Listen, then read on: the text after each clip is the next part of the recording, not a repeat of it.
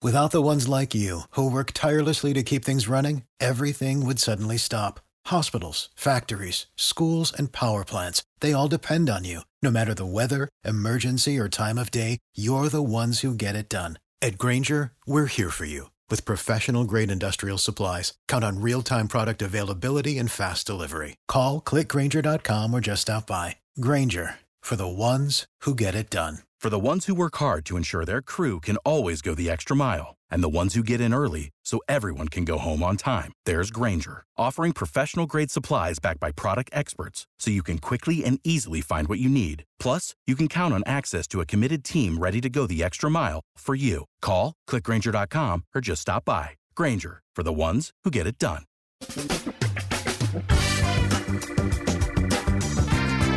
Asculți uh, Antreprenori care inspiră, podcastul în care aducem în fiecare săptămână alături de noi antreprenori din România și din diaspora, sportivi de top, trainer, coach, proprietari de afaceri și tineri antreprenori aflați la început de drum.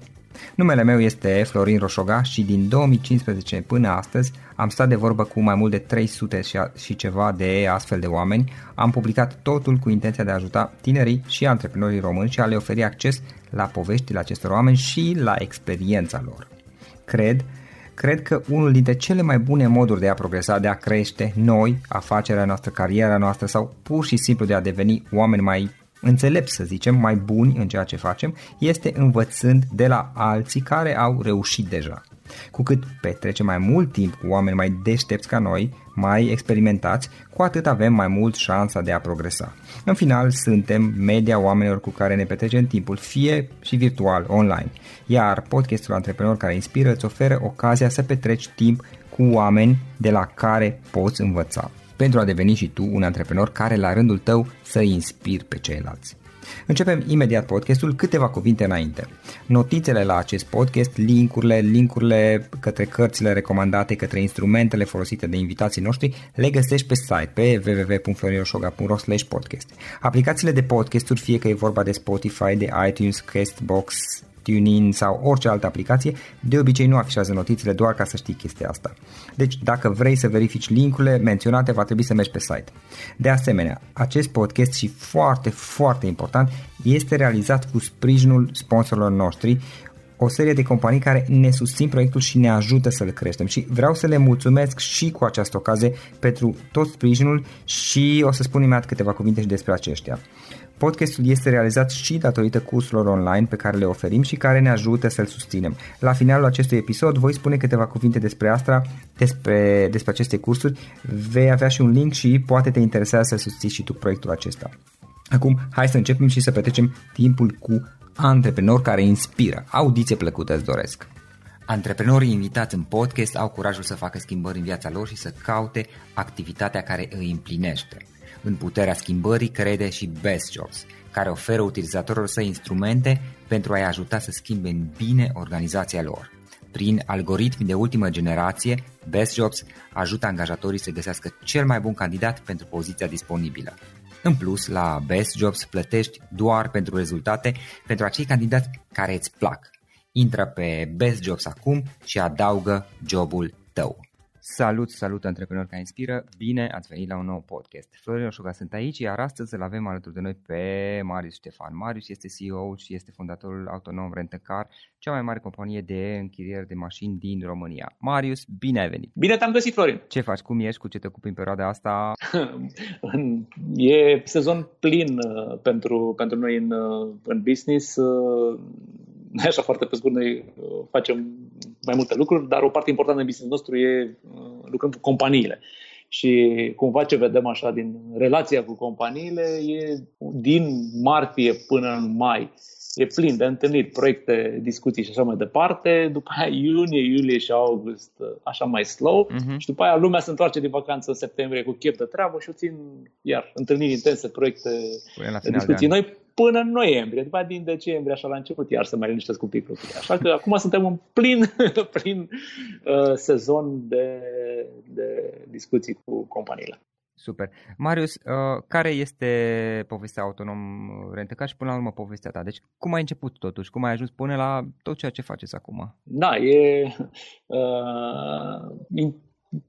pentru mine a fost așa o călătorie foarte, foarte interesantă. Eu sunt din Piatra Neamț și ca orice, sau ca aproape toți Uh, nu știu, românii născuți în, uh, în provincie și așa un pic ambițioși, la 18 ani m-am vrut să plec de acasă. Da? Și răspunsul și calea pentru mine a fost uh, să vin la București. Am făcut, uh, am venit la școală, am făcut aici ASE Relații Economice Internaționale și am dat așa de nouă lume. Eu nu știu, înainte în, în București și aici foarte repede am învățat, să zic așa, cum, cum stau lucrurile. Am intrat într-o asociație studențească în IESEC, a fost o super, super experiență pentru mine. Am început și a doua facultate în paralel și am și mă așa angajat full-time la vremea respectivă la o divizie din grupul ProTV. Și acum, uitându-mă număr, habar n-am cum gestionam timpul, cum reușeam să fac atât de multe lucruri, dar cumva le-am, le-am dus la capăt pe, pe toate. Și după ce am terminat facultatea, mi-am schimbat uh, și am făcut și un master uh, și mi-a schimbat cumva și jobul, pentru că am făcut vreo patru ani de advertising și uh, publicitate destul de specifică într-o zonă marketing direct, uh, am zis ok, să văd cum e și din partea clientului. Da? Și m-am mutat uh-huh. la o mhm. companie care făcea, uh, era foarte activă în consumer products. Da? Și am, m-am angajat ca junior brand manager, pe brand manager, pe marketing manager. Și cumva prin anul 2001 eram uh, la 25 de ani, aveam 510 oameni în subordine, un buget uh, foarte mare, eram top 10 bugete de uh, spending pe TV în România. Um, na, făceam lucruri foarte interesante, învățam o grămadă, mi se părea că am ajuns la, nu știu, vârful carierei profesionale tot ce pot să fac mai departe. Și atunci am primit un telefon țin așa cum în 2001, de la un prieten foarte bun din facultate și când am început să folosesc ce mai face, de fapt mă sună din America. Da? Și era acolo și făcea un MBA. Și, bineînțeles, prima mea întrebare a fost, ok, ce e MBA? Și mi-a, uh, mi-a explicat ce e, mi-a trimis niște studii de caz, mi-a arătat niște bibliografii, niște cărți pe care trebuia să citească pentru cursurile alea și foarte repede mi-am dat seama că e, asta e ceea ce vreau să fac mai departe în viață. Da? Vreau să fac un MBA în Statele Unite. Ei, și na, mi-am dat seama foarte repede că sunt și niște obstacole, nu? Ca să-ți uh, atingi, să-mi ating eu obiectivul respectiv, considerabile. Uh, și a trebuit să iau niște decizii destul de grele la vremea respectivă. A trebuit să renunț la job și mi-am dat demisia. Da? Am stat am șase luni, uh, am stat acasă, n-am mai avut alt, alt job, ca să pot să iau scoruri foarte mari la testele uh, pentru aplicație. Apoi am scris o grămadă de, de la formulare, aplicație și așa mai departe și am fost acceptat la mai multe universități și câteva dintre ele mi-au dat și bursă. Și atunci am ales una dintre ele care mi-a plăcut mie cel mai mult și m-am dus la University of Maryland și în 2002 eram în state și începeam proiectul, programul de, de MBA în, al University, University of Maryland. Și a fost o experiență super tare acolo uh, pentru, pentru mine uh, și nu neapărat în prisma informațiilor da, pe care le-am, le-am acumulat uh, acolo. Chiar îndrăznesc să spun că dacă, mai ales acum când totul e, e, e online, dacă iei curicula, a trebuit să vezi, ok, care sunt cărțile recomandate pentru un curs de MBA și le citești pe toate, îndrăznesc să spun că vei ști mai multe decât orice student care a absolvit vreodată uh, facultatea respectivă. Și de asta, cursul nu e doar despre informații, despre lucruri pe care ai făcut, dar mai mult este despre mentalitate, despre cum pui problema și ce înveți de la, doar, și de la profesorii care sunt acolo, dar și de la ceilalți studenți care sunt alături de tine. Pentru că, în general, proiecte de, programe de genul ăsta e o diversitate foarte mare. Noi am studenți din peste 60 de țări și uh, fiecare cu na, background-uri diferite și cu experiența mea acolo, adică ce am luat de acolo a fost o schimbare foarte puternică de mentalitate. La ce fel de întrebări pun, uh, am, puneam înainte și ce întrebări puneam după, cum reacționez, în ce mod abordez orice problemă. Ei, și acolo am și început să lucrez, am și pornit un mic business. Uh, din nou, trăiam The American Dream, dar uh, simțeam că îmi, îmi lipsește ceva și țineam tot timpul legătura cu ce se întâmplă în România și la un moment dat am zis, ok, hai să văd dacă ce am învățat în Statele Unite n-aș putea să aplic în uh, România, într-o zonă care mi-era mie foarte uh, dragă în antreprenoriat. Pentru că părinții mei uh, cumva pornit niște mici proiecte antreprenoriale imediat după Revoluție și eu și fratele meu fusesem implicate în ele. Adică ajutam, chiar dacă eram în școală și după aia în liceu, eram tot timpul acolo pe lângă, pe lângă ei și ne-a plăcut foarte mult ce se întâmplă acolo și am zis, ok, nu putem să facem noi ceva uh, singur și am pornit uh, mai multe, m-am întors în România, am pornit mai multe, mai multe business, mai multe proiecte în tot felul de direcții, unele nu au mers, altele au mers hmm, so and so, dar câteva s-au dezvoltat destul de frumos. Și businessul ăsta de care mă ocup acum uh, autonom uh, a pornit așa, dintr-o joacă. Tatăl meu mă fusese la să mă viziteze, era foarte mândru acolo. Da. Are un bachelor, a absolvit o facultate în Statele Unite și după aia am închiriat o mașină. Și mi-a plăcut foarte tare ideea asta. Zic, cum omul ăla are încredere în mine să, să-mi dea mașina lui. Știe că suntem din România. Nu crede că eu să-i uh-huh. furăm. Și zic, tata, stai un pic, uite, e o companie, nu e un om, nu e mașina lui. Uite, ăsta e modelul de business. Când auzi tata, vai, ce frumos. Uite, vreau să facem și noi afaceri asta în România când, când te întorci. Pentru că era clar că mă întorc. Eu nu știam încă la momentul respectiv. Mă rog, m-am întors și tatăl meu n-a, uit, n-a uitat conversația pe care o avut. Mm-hmm. Și de fiecare dată când vorbeam cu el, de fiecare dată ziceam, când pornim compania de închirieri mașini? Ei, și eu, învățat de la MBA, am făcut un uh, market research. M-am uitat în zona Moldovei să văd și ne mai închiriază mașini. Care e potențialul pieței? Da, ce învățasem la școală. Și rezultatele au fost dezastruoase. Adică nu închiria nimeni mașini și nu era nicio companie de închiriere mașini pe acolo. Ei, tatăl meu nu l-a interesat, pe tatăl meu nu l-a interesat uh, amănuntele de genul ăsta și continua să mă întrebe. Și până la urmă, ok, ca să-mi țin relațiile bune în familie, am zis, ok, gata, hai, dăm drumul unei companii de închiriere mașini. Și am luat trei mașini, trei Dacia Logan, țin și acum, că la finalul 2004, începutul 2005, fără aer condiționat, că am cumpărat uh, iarna, și am zis, ok, gata, am scăpat. Și am credeam că s-a închis subiectul cu închirierea mașini. Dar de unde? După ce am dus uh, mașinile respective, era un, uh, un tip, uh, un vânzător într-un din magazinele părinților mei, care se ocupa de treaba asta și tot mă suna, tot în fiecare să nu sună Marius, Marius, ne mai trebuie mașini, că tot timpul sunt închiriate. Deci, nu se poate. În Piatra Neamț, în de 80.000 de locuitori, cine închiriază mașini? Dar, din nou, după ce am avut așa câteva luni la cap, că am luat încă o mașină pe aia, încă două și așa mai departe. Și am terminat anul 2005 cu vreo 14 mașini. Și n-am mai rezistat. M-am dus în septembrie 2005, m-am dus în Piatra Neamț să văd cine închiriază mașini, că nu, nu, nu, nu mi-eșau deloc uh, prognoze, că fusem în studiu, nu? știam mai bine decât piața. Ei, și ce am descoperit acolo, după ce am văzut cine închiria de pe mașină, am mai putut să dorm bine noaptea vreo două luni. Da? Pentru că am descoperit că clienții mei, de fapt, erau românii care lucrau în străinătate. Da? Și am început să dau seama cam cât sunt și cam care sunt cererile de consum, în țară, nevoia. Ei când veneau în țară închiriau mașini. Aveau nevoie de mobilitate. Da? Că mulți, și asta se întâmplă și astăzi, își lăsaseră copii, veneau acasă să-și viziteze rudele, unii își construiau case, deci era un dute vino între Italia și Spania, în mod acolo sunt cei mai mulți, peste un milion de români în Italia și în, și în Spania și veneau, pe vremea veneau cu autocarele. Ce după aia au început să vină cu, cu, cu avioanele low cost. Ei, și când veneau acasă de la aeroport, ca să ajungă de la, mai de la țară sau din orașe mai mici din, din provincie, aveau nevoie de mobilitate. Și ei erau obișnuiți cu serviciul ăsta din afara României, dar nu-l mhm. oferea nimeni pe aici, unde ei. Și mai ales faptul că am pornit din Moldova a fost un avantaj pentru că marea majoritatea românilor care lucrează da. sunt din cea mai săracă regiune din țară, adică din Moldova. Și atunci am avut timingul corect, am avut poziționarea corectă, am început cu mașini foarte ieftine și cu prețuri foarte mici, am avut o poziționare low cost, asta a fost și strategia noastră la început. Uh-huh. Da?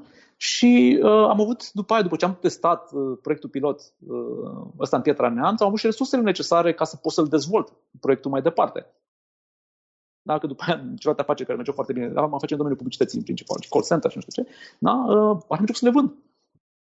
Da, și am început să lichidez alte investiții ce mai aveam și ce mai mergea bine, numai ca să pot susține creșterea acestui business care, în opinia mea, la vremea respectivă, are un potențial, avea un potențial uriaș. Și am început așa o poveste de genul, am uh, înființat firma în 2006, până ce lucram pe firma părinților, uh, am terminat anul cu 100 de mașini în 2006, am terminat după aia 2007 cu 300 de mașini, 2008 cu 500 de mașini. Și se părea că fai, asta e direcția uh, în care și ritmul de creștere a oricărui business în România în uh, vremurile respective.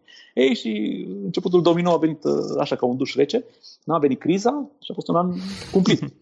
2009 da. pentru, pentru industria noastră, nu doar uh-huh. pentru carență, dar și pentru industria auto.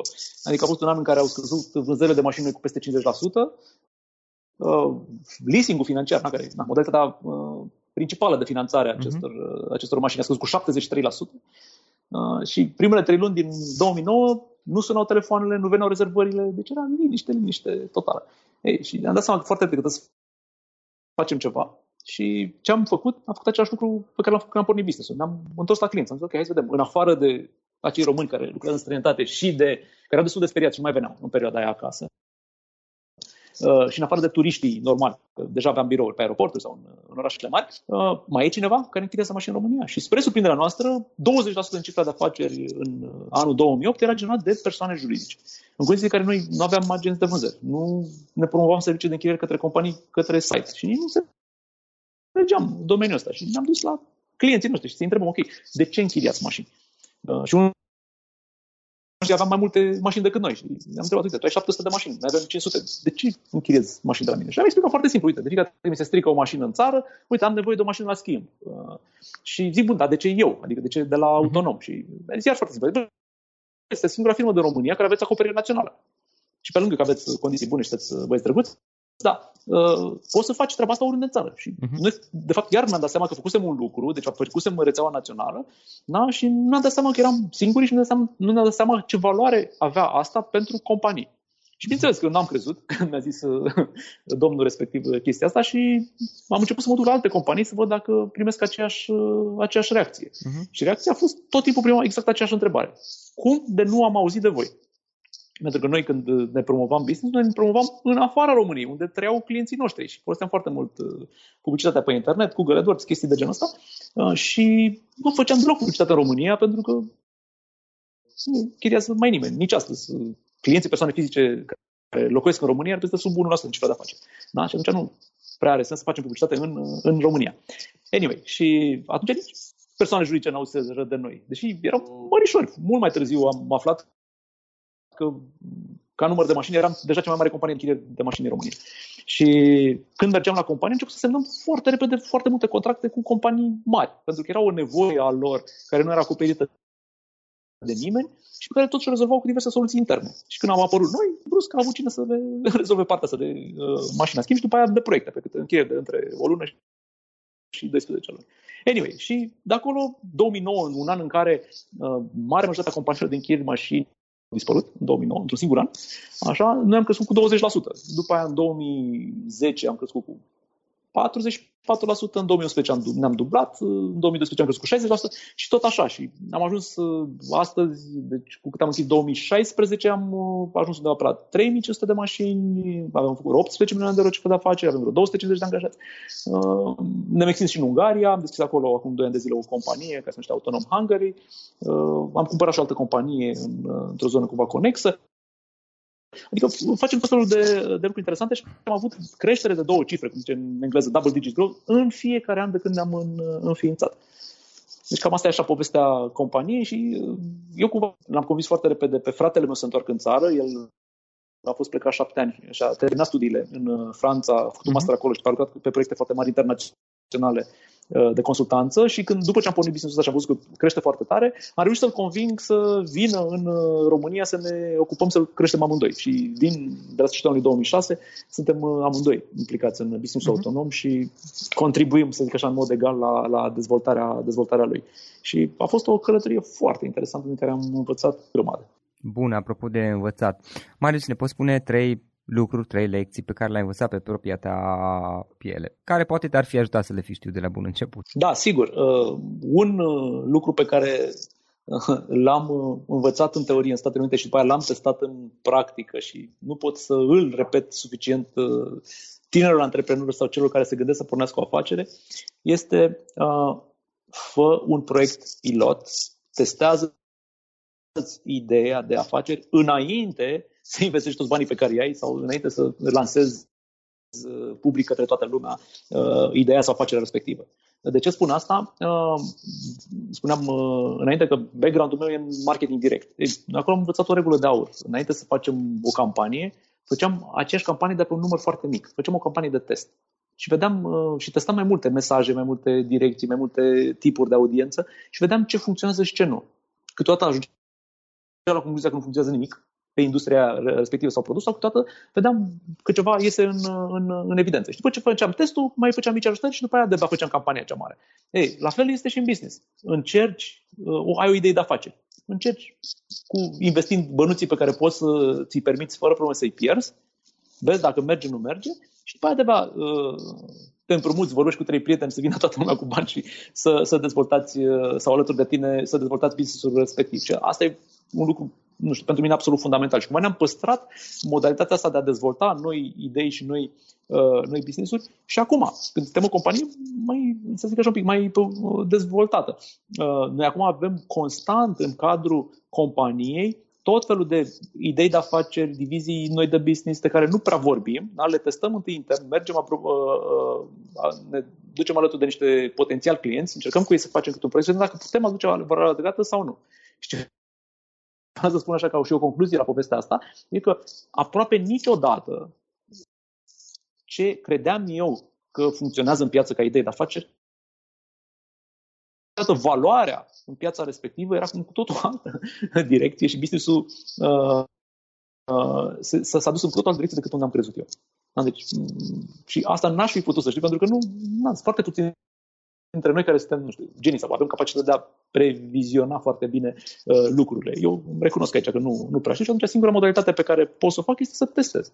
Da, să testez, să văd ce merge, ce nu merge și de multe ori nu merge. Adică ce m-am gândit eu nu, nu funcționează în piață. Dar încercând de multe, multe, multe, multe, multe ori și trecând uh, și asta cumva poate intru acum. Without the ones like you who work tirelessly to keep things running, everything would suddenly stop. Hospitals, factories, schools, and power plants, they all depend on you. No matter the weather, emergency, or time of day, you're the ones who get it done. At Granger, we're here for you with professional grade industrial supplies. Count on real time product availability and fast delivery. Call clickgranger.com or just stop by. Granger for the ones who get it done. For the ones who work hard to ensure their crew can always go the extra mile, and the ones who get in early so everyone can go home on time, there's Granger, offering professional grade supplies backed by product experts so you can quickly and easily find what you need. Plus, you can count on access to a committed team ready to go the extra mile for you. Call, clickgranger.com, or just stop by. Granger, for the ones who get it done. Al doilea lucru uh, pe care aș vrea să-l împărtășesc legat de filozofia asupra eșecului.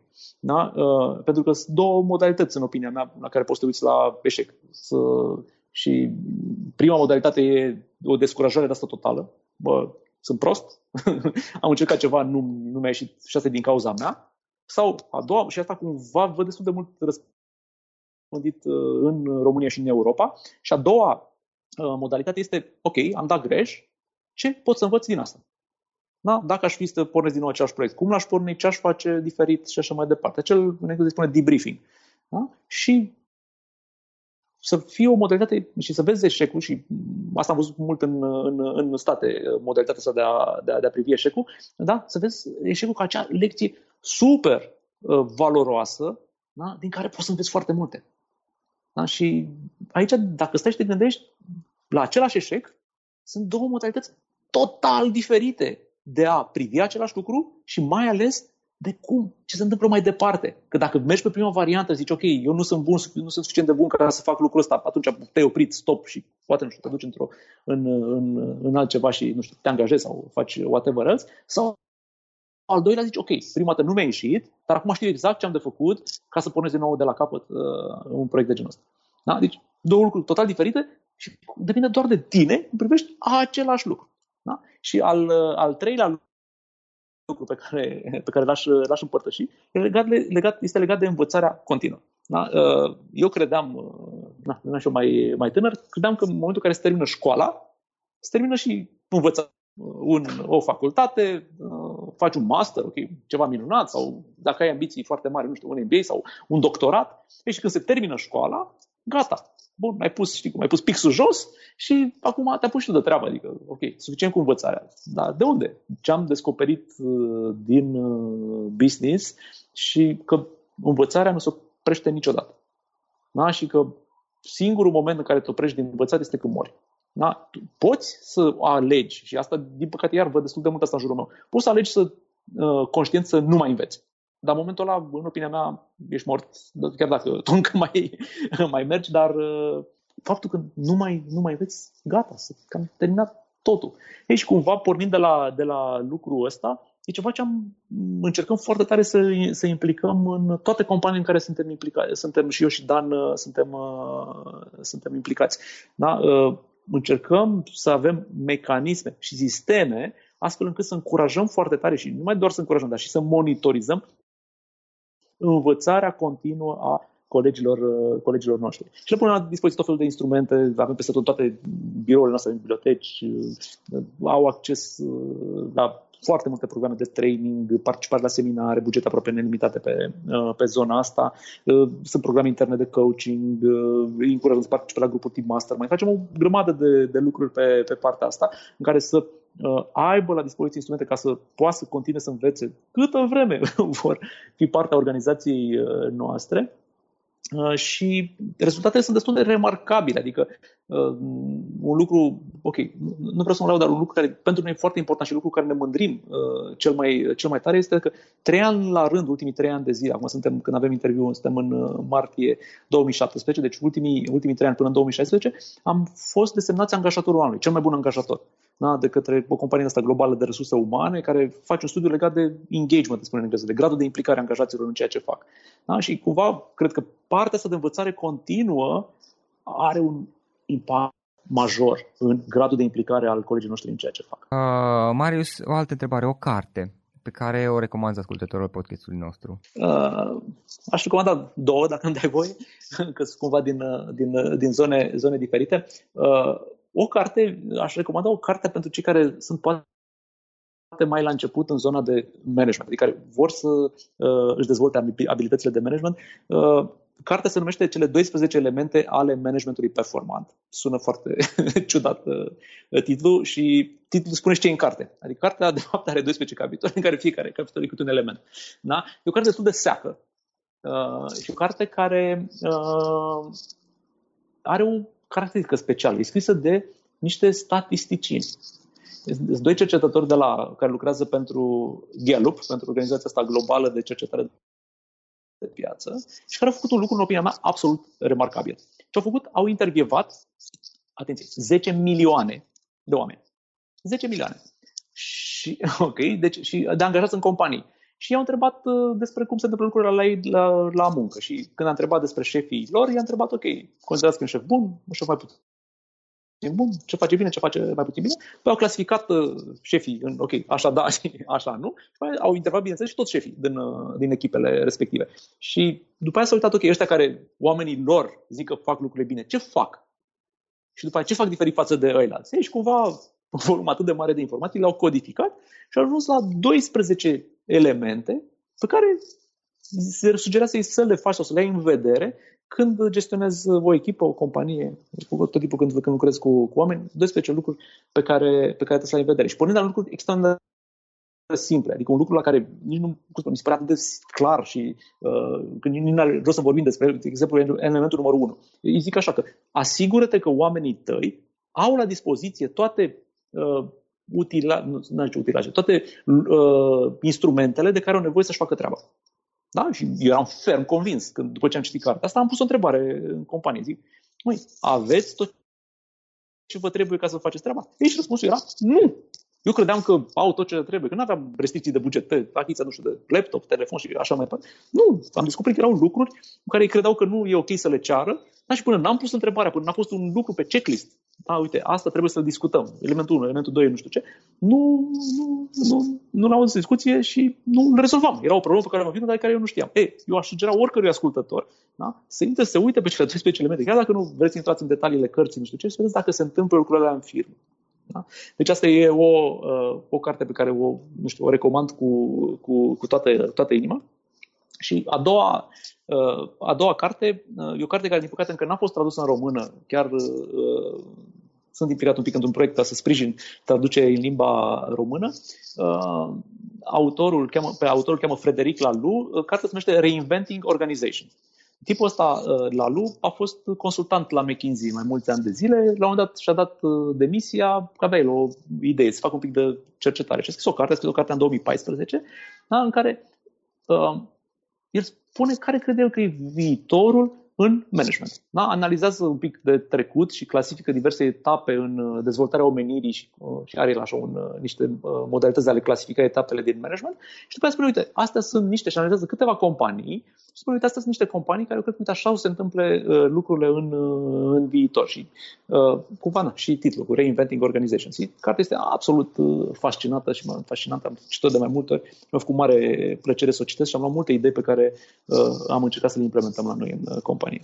Și cartea urmează să apară în română. Așa sperăm. Nu garantez, dar sperăm uh, să, să apară anul ăsta. Da, ok, dacă nu mai devreme sau mai târziu. Marius, unul mai multe instrumente pe care tu obișnuiești să le folosești în activitatea ta ca să lucrezi. Fie că e vorba de servicii online, aplicații mobile sau diverse tool pe care tu le folosești când, când lucrezi. Uh, aici uh, mi-a plăcut foarte mult o carte și o carte pe care o recomandăm și uh, colegii noștri și din câte știu, autorul ei a fost și invitat la voi. E vorba de Octavian Pantiș, care este o carte care se numește Musai List. List. Și cumva el zicea că, ok, când te uiți la cum te organizezi, da? dacă orice altceva nu funcționează, mă, măcar așa. Ia o foaie de hârtie, scrie la începutul zilei trei lucruri pe care poți să le faci în ziua respectivă da? și fă Dacă totuși nu le-ai făcut la finalul zilei, ziua următoare, ia o foaie de hârtie, uite ce a mai rămas din ziua respectivă, pune-le la începutul listei, scrie acolo, mai completează până la trei și continuă procesul. Și asta e, zicea că e mhm. musai lista, e cea mai de bază tehnică de time da. Și cumva uh, am reținut de acolo și mi-am dat seama că ați face o listă și a te ține de ea. Eu nu folosesc uh, software gen, nu știu, Evernote sau Notes-ul de aici, ci folosesc calendarul foarte mult. Mă rog, eu, preferința mea e Google. Calendarul din Google și acolo îmi pun uh, două tipuri de activități. Odată întâlnirile pe care le-am, că sunt destul de multe, e cumva partea cea mai, uh, cea mai mare a activității mele și în afară de asta to-do list. Lucrurile de făcut le pun tot în calendar. Da? Și atunci am, dintr-o singură privire și cu alerte, lucrurile pe care le-am de făcut în, în fiecare zi. Și uh, cumva ce nu am reușit să fac sau uh, din diverse motive într-o zi, eu automat le transfer în ziua următoare. Și atunci mă asigur că am tot timpul, tot timpul vizibilitate pe lucrurile de făcut. Și practic și că sunt tot timpul... de pe laptop sau pe telefonul mobil le faci, nu le mai scrii pe hârtie. Exact. Cele mai, cel mai mult folosesc telefonul mobil, mm-hmm. de departe. Așa, adică laptopul da. folosesc când am descris, nu știu, mail-uri mai lungi sau am de creat ceva documente. Și la fel, iar un lucru care, pe care, care când am spus uh, mai multor prieteni, mi-au zis că nu prea sănătos la cap, eu citesc toate cărțile pe care le citesc de pe, de pe telefonul mobil. Adică eu citesc foarte mult pe Kindle în engleză și în afară uh, cărților poate în română sau în format fizic, da, mhm. și acolo excepțional, prefer să citesc în, uh, în format electronic și prefer să citesc pe telefon mobil, pentru că am tot timpul la îndemână, am foarte multe, uh, da, am poți, de foarte multe cărți. Oricând.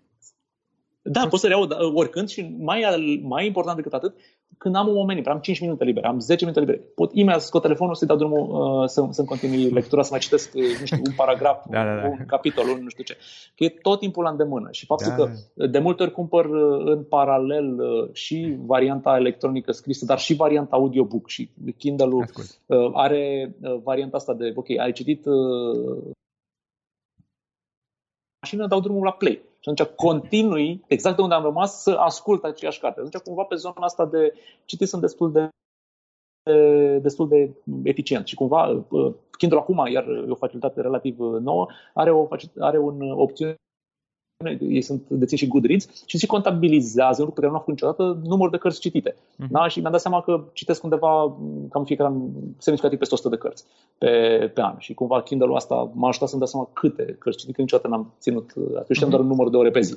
Da, că citesc în fiecare zi câteva ore. Avantajul telefonului este că, într-adevăr, poți să folosești mai ales că ai abonament de date mobile și online, totul, uh, poți să folosești perioade relativ scurte de timp, inclusiv când stai la coadă la cumpărături, de exemplu, poți să stai să mai citești câte două minute dacă sunt 10 oameni în fața ta, într-adevăr. Uh, Marius, cum putem afla mai multe despre activitatea ta? Păi, na, sunt o persoană destul de publică și zic eu destul de uh, accesibilă. Profilul meu de LinkedIn e tipul de profil care e uh-huh. open, adică oricine poate să îmi pună întrebări acolo, da, pe pe LinkedIn și la fel, un search după numele meu uh, de mai multe, nu știu, articole, interviuri scrise de, de, despre mine, adică uh-huh. și încurajez pe oricine să mă contacteze, o persoană foarte deschisă din punctul de vedere. Marius Autonom.ro Dacă vreți să mă întrebați orice, uh, puteți Super. dau foarte ușor uh, de mine. Super. Și în final, Marius, o idee cu care să sintetizăm toată discuția noastră. Dacă ar fi să lași ascultătorii podcastului cu o singură idee să pleci acasă din acest podcast, care ar putea fi aceea? Indiferent de ce vreți să faceți mai departe, încercați la, la, încercați la o scară mică, da? și după aia, după ce și încercați mai multe lucruri în paralel, aici e un lucru destul de controversat, dar eu cu asta cred, să încerci mai multe lucruri în paralel și după ce ți-ai validat încercarea, ideea la scară mică, după aia go big cu, cu ea. Deci asta e cumva mm-hmm. e mhm. un lucru fundamental pe care îl fac și cumva care îmi permit să-i sfătui pe, pe toți, toți din jurul meu să fac așa. Da. Deci testează mai multe idei la scară mică, iar apoi alege cele care să zici sunt câștigătorii și go big cu, cu acea idee care, care merită să o duci mai departe. Marius, mulțumim foarte mult pentru timpul acordat, știu că ești de altfel foarte ocupat, mulțumim încă o dată foarte mult și mult succes mai departe. Îți mulțumesc foarte mult, Florin, numai bine! Acesta a fost episodul de astăzi. Știi, am observat un lucru. Oricâte informații bune am învățat, ideile per se sunt valoroase, dar numai dacă le și aplicăm. Și vreau să faci un mic exercițiu acum la finalul podcastului de azi. Despre ce este vorba? Gândește-te la discuția aceasta și găsește o idee, o informație, un lucru pe care l-ai auzit mai devreme și, foarte, foarte important, pe care îl poți folosi acum în viața ta. Poate vei avea mai multe idei. Păstrează-le și vreau să alegi una singură pe care să o și aplici, de preferat de astăzi sau cât mai curând. Te las să te gândești, nu închide, sunt aici. Care este o singură idee cu care rămâi din acest podcast? Revin în câteva secunde.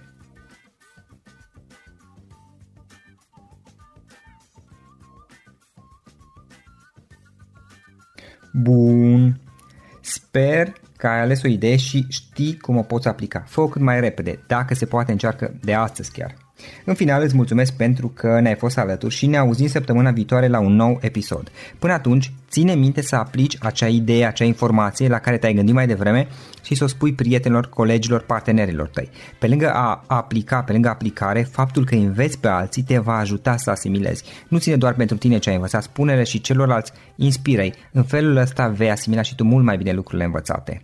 Dacă ți-a plăcut acest episod, ține minte să-l recomanzi pe social media, pe Facebook sau pe LinkedIn pentru ca și ceilalți să beneficieze.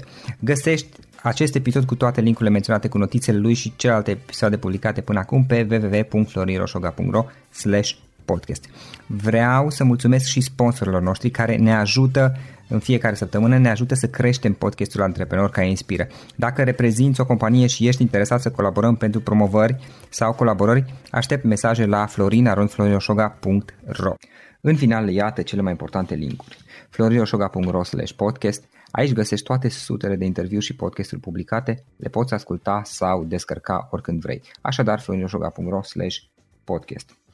Un alt link important este florinroșoga.ro curs. Aici găsești toate cursurile mele. În ultimii ani, pe măsură ce am stat de vorbă cu sute de antreprenori, am publicat mai multe cursuri online cu lecțiile învățate de la ei sau din experiența mea. Te așteaptă aici zeci de cursuri și ghiduri utile care te ajută să începi o afacere online, să-ți administrezi mai bine timpul, să dezvolți abilități personale și un mindset precum au invitații podcastului meu. Toate cursurile sunt online, disponibile de oriunde din lume, la orice oră pe dispozitivul tău, fie că e vorba de telefon, tabletă sau computer. Și când faci comanda, nu uita să folosești codul de reducere pe care l-am anunțat în podcast. Află mai multe pe florinroșoga.ro slash curs. Și o ultimă recomandare, florinroșoga.ro slash cărți. Aici vei găsi rezumate de o pagină la majoritatea cărților recomandate în podcast și la multe alte cărți de antreprenoriat, dezvoltare personală, afaceri, marketing, psihologie practică. Sunt rezumate și conțin sumarizate cele mai importante idei ale cărților, astfel încât să-ți dai seama dacă vrei să citești o anume carte sau nu. Așadar, florinoshoga.ro slash cărți și găsești rezumate la sute de cărți acolo. Ne auzim săptămâna viitoare la un nou podcast. Până atunci, îți doresc o săptămână excelentă. Pam pam. Without the ones like you, who work tirelessly to keep things running, everything would suddenly stop. Hospitals, factories, schools, and power plants, they all depend on you. No matter the weather, emergency, or time of day, you're the ones who get it done. At Granger, we're here for you with professional grade industrial supplies. Count on real time product availability and fast delivery. Call clickgranger.com or just stop by. Granger for the ones who get it done. For the ones who work hard to ensure their crew can always go the extra mile, and the ones who get in early so everyone can go home on time, there's Granger, offering professional grade supplies backed by product experts so you can quickly and easily find what you need. Plus, you can count on access to a committed team ready to go the extra mile for you. Call, clickgranger.com, or just stop by. Granger, for the ones who get it done.